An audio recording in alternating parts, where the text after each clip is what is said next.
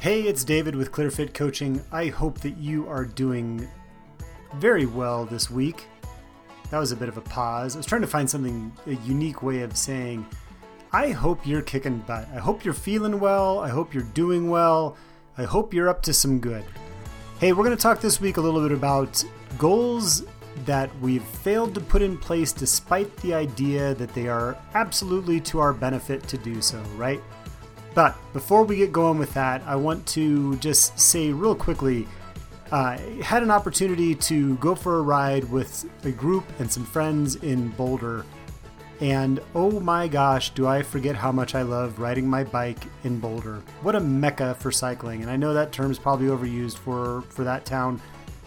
You could probably devise some kind of an app to show like bikes per square mile and be able to calculate the center of Boulder based on those numbers climbing as rapidly as they do. Driving there, the number of bikes on bike racks increases, and when you get there, the parking lot that we were meeting in, full of cyclists, cyclists all over the place, dozens of cyclists. That's where I fell in love with the sport, and it was really nice to get back. So, thank you to Eric and the Mile High 360 organization for hosting the ride, getting us all together, for the front range cyclists that joined us as well. What a great time. What a great ride. So, like I said, today we're going to talk about, and actually it's tied a little bit to this very thing, um, considerations for goals of the upcoming year. And um, we're getting closer. I know that it's not the new year yet, but there's certainly no harm in thinking about these things. And I've been giving consideration to a few goals for the upcoming year. I'm a goal oriented person, always have been. And I've been more successful with some than others, but you learn from every one of them, right? So, beyond the goal itself, which is always nice to achieve, that's the point, I've also been experimenting over the last few years with methods and strategies on how to best put them in place, assess their effectiveness, and know when to give them up. Well, the first key to success for me is frequency. I've got a daily checklist of items that I play with every month. Adding a new something or dropping one, dropping one from the list when it becomes established without need for a reminder, right? I use an app called Habit List. It's great for ease of use and availability. Um, it's easy to review what you're working on. It sets reminders if you need them. I've got a couple long term streaks that I'm compelled by numbers to maintain. And when it works best, I can remove the habit when it's something that I should just do. Strange how flossing my teeth always seems to need a refresher. The second key to that list is variety. So the list changes a bit, and that helps keep things interesting. Along with the variety of the list and the fact that it isn't the same thing from month to month, I've got a good practice in place to express and develop a range of interests too. And at the same time, I've narrowed my focus over the last few years to things of true value. This helps to limit the distractions to some degree, and it better directs my resources and time. Sports are expensive, everything's expensive these days. And it provides some spice, right? New something helps. Anything new helps. Spice is nice. Um, there are a couple things that are non negotiable, though, like practicing my guitar, playing for my friends, Spanish lessons, expressing my gratitude. Those are all long lived streaks that I'm proud of. But different ideas can come and go, or sometimes be absorbed in some of the non negotiable ideas themselves. Practicing major and minor scales on the guitar, for instance, had its own spotlight for a bit, but now it's just part of my warm up routine in general. And fitness is a broad category that carries a lot of weight for me too. And this month, pull ups got added to my list to build on the daily push ups that I'd added last, and just movement in general, which has always been my thing, including this ride this weekend, which was amazing. The app is also supportive of daily tasks that I've put in place to achieve longer term goals, becoming fluent in Spanish, staying fit and healthy, playing guitar for friends, like I've said. These have all benefited from the daily markers that I've got in place. I've got some daily tasks related to business too, and staying up to date with coaching ideas, coaching practices, building my business. Thinking about the new year approaching, one goal rose to the top with very little effort. It was something that I've always been pretty good at, and I recognize too that it requires attention and intention and focus. Being outside in an active capacity. Whether it's hiking, climbing, cycling, skiing, camping, fishing, these have all been lifelong pursuits, but I've let them suffer from being busy.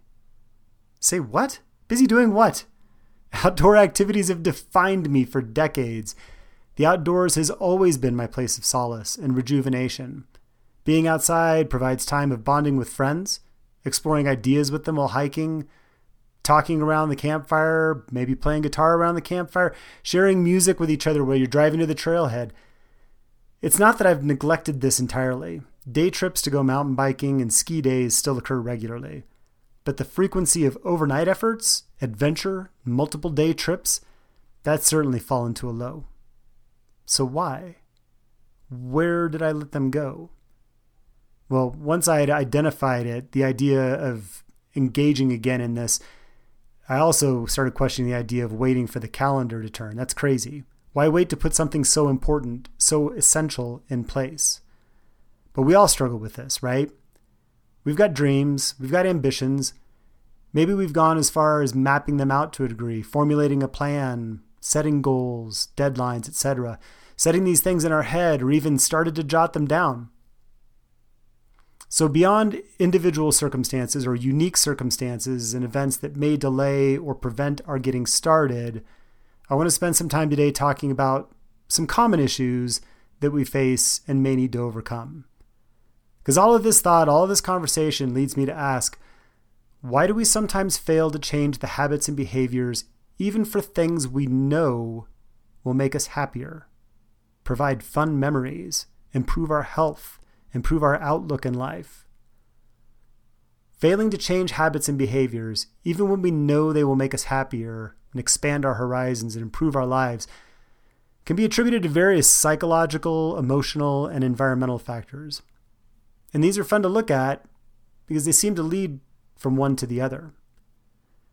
So, the first one that comes to mind is the lack of immediate gratification. Why is it that so many unhealthy or unproductive habits come with such immediate rewards or relief, while the benefits of healthy habits, healthier habits even, may be delayed or require a sustained effort. The human brain often prioritizes short term rewards over long term gains. And we've got to remind ourselves that the rewards of the long term efforts carry more value. These are the stories that we share. And the feeling of success that comes after a deliberate and sustained effort, those things in, they, they exist independent of the action or possibly the substance, the intake, that leads to those things associated with immediate gratification. Our comfort zone is a big part of this too, right? People tend to stick with what's familiar and comfortable, even if it's not in their best interest. Breaking out of a comfort zone can be challenging. It involves uncertainty and discomfort. And for me, I know that I'll need to break my morning routine to accommodate the adventure that awaits me in my outdoor pursuits. And I said that specifically in that way because it sounds ridiculous, right? Of course, you're going to break your morning routine to accommodate adventure. Why wouldn't you? It doesn't mean the routine is lost, though. It means that my time with a good cup of coffee and my journal in the mountains versus the table. What an incredible change of pace and practice. That's that's something to look forward to. The time in my house in the morning is nice, but what a cool thing to shake it up and do it in a novel location. I'm looking forward to it already. The subject matter, what's brought to my attention and makes the cut for the day, these will also be so different from one place to the other. What I write about sitting at the kitchen table is going to be totally different than the things that may come to mind when I wake up with the sun, looking out of my tent, got my stove going, getting my coffee ready, and those things. Fear of change is just a little bit different than the comfort zone idea. Change often entails uncertainty, and humans are wired to fear the unknown. People may resist change because they fear failure or the challenges that come with it. And change takes a toll in and of itself, but it's also exciting. We can start with changes that maybe don't carry the risk of higher valued activities. This is a good spot to mention the baby steps, right? Let's talk about motivation, a lack of motivation. Even when we intellectually understand the benefits of change, we may lack the intrinsic motivation or the compelling why that drives us to take action. So, how do we find that motivation? We'll talk about a few things later on when I discuss some of these common points, and we'll look at different mindsets that we can adapt or an approach that we can adapt to overcome some of these things. But motivation means sitting with it for a bit and really analyzing what it is about that activity that we're considering, that new habit we're going to put into place, that trip we're going to take, what things benefit us with this. Talked a little bit about this with just the comfort zone idea, but habitual behavior. I talk a lot about building good habits. I like that side of the coin. And habits can be efficient and in place for good reasons. And culturally, though, we often focus on the dark side of habits, right? For many of us, are, habits are deeply, happily ingrained in our neural pathways, and breaking them, if that's what's needed, requires significant effort and persistence. Habits become automatic responses to certain cues or triggers, making them hard to change. And one method I use here is to create a target word or thought when I'm in a situation that I would respond to habitually. Something to promote a second thought or a reanalysis of the situation, giving consideration to how someone you admire would respond to the circumstances, or maybe how the ideal you would behave here. Unhealthy habits, particularly substance related ones, can serve as coping mechanisms, and stress and coping mechanisms are a part of this resistance to putting new things into place. We use these things to deal with stress, anxiety, and other negative emotions, and people often return to these habits as a way to self soothe. And to a point, this is fine. If that coping mechanism is a hot cup of tea or a walk, great, go for it. But regardless of what it is, we've got to be honest with ourselves about it. And we can't be afraid to reach out if we need help. We all need help at times. Social and environmental influences, our social circles and environmental factors can heavily influence our behaviors. If those around us engage in unhealthy habits, it can be challenging to break free from them, the habits. Challenging to break free from the habits, the bad habits, is one thing. And in many ways, that's a heck of a lot easier than breaking the relationship if that's what's needed, right? It's okay to break. It's okay to take a break. It's okay to excuse yourself from a situation. And it's okay to say goodbye when the time comes. Finding a supportive friend or group of friends can literally be life saving for some. Don't count this out. Let's talk a little bit about self efficacy. And I guess in this case, it would be a point of needing to strengthen it or confront the idea that maybe there's a lack of self efficacy in these situations where we're not putting something that we know is in our best interest into place. The belief in one's ability to change is crucial. A lack of self efficacy can lead to low confidence, making it difficult to take the necessary steps to change those habits. But a lot of times, the perceived difficulty gets in the way as much as anything. Sometimes we just overestimate the difficulty of the change, believing it to be more challenging than it actually is. And this perception can be a significant barrier to change. Finding the willpower in this idea of efficacy, right? The willpower, it's a, it's, I don't know that it's a finite resource, but I know it can be depleted over the course of a day. You need to recharge so, when we're faced with numerous decisions and temptations, people may find it challenging to muster the willpower that they need to resist those old habits or to make these changes. Funny, just right now as I'm recording this, my wife just sent me a comic with Superman making his bed, and, and it states here that people who make their bed are 206% more likely to become a millionaire. I love it. I love it.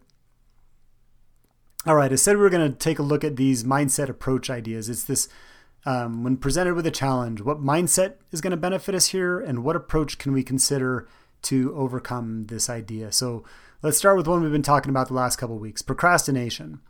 We're talking about goals, right? So let's start with cultivating a growth mindset, which focuses on learning and improvement rather than overdependence on what we know. The complexity of situations means we've got a chance to learn something new. We can be, and we should be, guided by our values, those that can carry a weight of certainty, but they can and will change over time as well.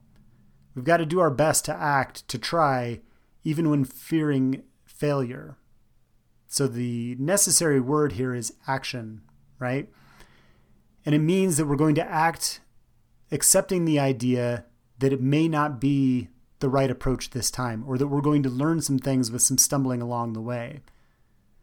So, the approach that I would encourage here, if we're procrastinating for some reason, is to break the tasks into smaller, manageable steps, set clear goals, and use time management techniques like the Pomodoro method. The Pomodoro method, or the technique, I guess you could call it, the Pomodoro technique, it's a time management method that's based on 25 minute stretches of focused work broken by five minute breaks, and longer breaks, typically 15 to 30 minutes, that can be taken after four of those sessions or four of those intervals are completed. And each work interval is called a Pomodoro. Did I say Pomodoro? Sorry, Pomodoro. Um, it's the Italian word for tomato. Stress and anxiety. Stress and anxiety are some things that we confront, right? Let's talk about the mindset that would help us to deal with stress and anxiety. Practice mindfulness and stress management. Techniques that help us to stay present and manage this anxiety. There are countless.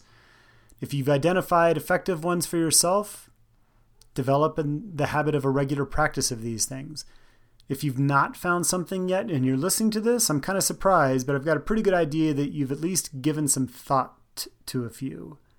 So make this one of your baby steps to change. Find that mindfulness practice and help use that as a tool to relieve your stress and anxiety. Help that mindset break you through some of these things. The approach here deep breathing exercises, meditation, yoga, seeking professional help when it's needed, such as therapy or counseling. Um, as I've mentioned before, mine works beautifully on the bike or when I'm on a walk with my dog or if I'm on a run. Sometimes it's a lack of motivation. So, what mindset benefits us when we look at a lack of motivation? We have to spend some time to clarify our values and set meaningful goals to boost intrinsic motivation. Don't be afraid to make the commitment to your values. There is space to live by them. Support is great, but you can do this on your own as well if needed.